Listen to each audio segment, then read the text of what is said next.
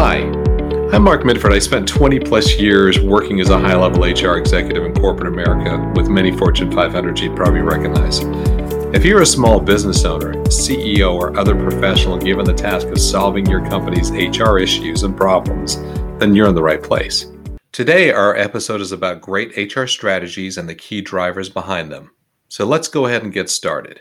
What we're going to talk about today is a basic model that I've used for a number of years regarding just how to really construct and focus on creating a really great H R strategy for your company, regardless of the size of the company it is.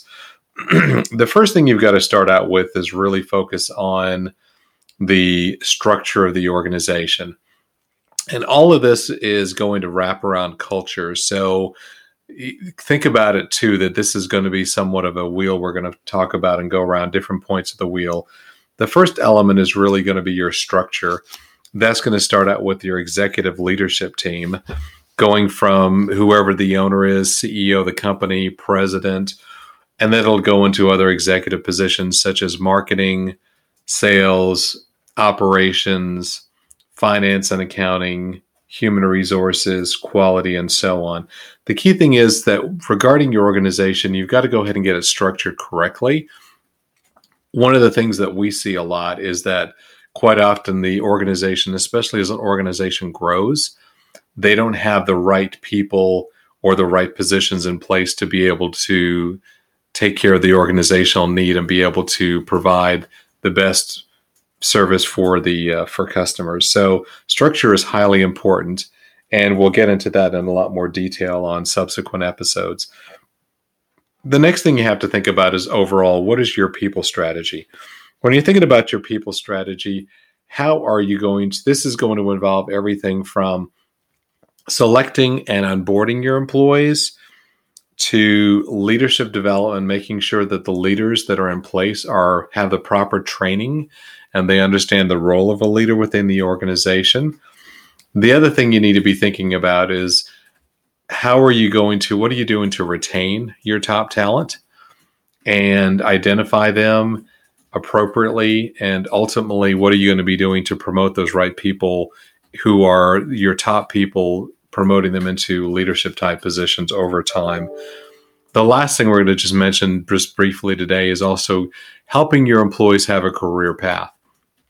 If you do a lot of hiring of entry level positions, the key thing is you've got to have a career path for them, because today, if somebody's coming into your organization and they're eighteen years old or twenty or twenty-three years old, they're going to be very early in their career. And one of the key things they need to understand is where can they go within the organization, because that's really going to be critical for them. Because if they don't, if they feel like they just have a job, then they're just working for a job and a paycheck. That's all they're working for. But if you take time to really focus on creating career paths for your employees, that will motivate them, and a mu- there's a much better chance that you'll be able to retain those employees long term. So that's another key element of the people strategy. Another one is really having defined your core H R processes.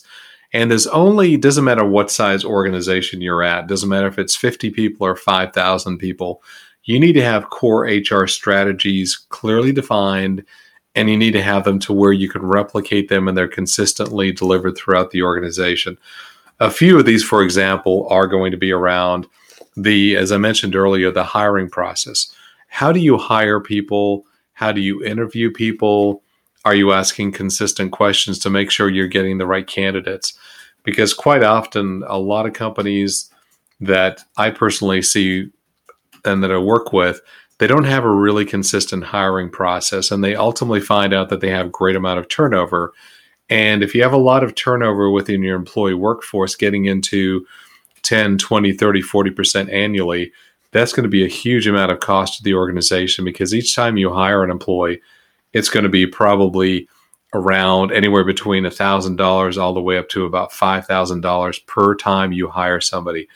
So let that number really sink in. So if you're hiring fifty people a year, that's a huge number when you start doing the math there. So it's critical to make sure you have a hiring, good hiring process. The next thing would be focusing on a good process to reward people. So the next thing we're going to focus on there is really focused around rewards.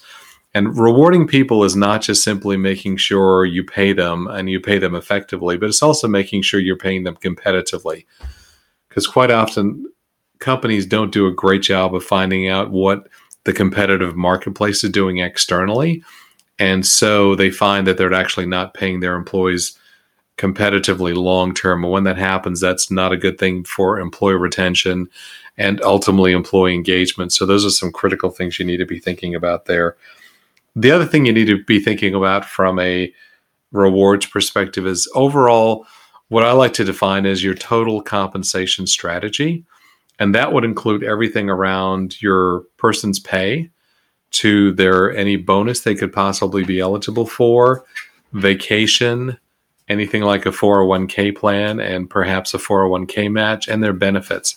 All those things re- wrap into rewarding your employees effectively.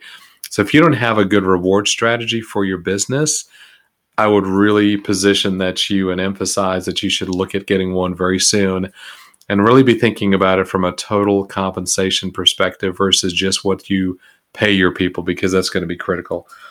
All those things, as I've mentioned just over the last couple of minutes, your structure, your organizational structure, how you focus on retaining, hiring, and retaining and developing your employees.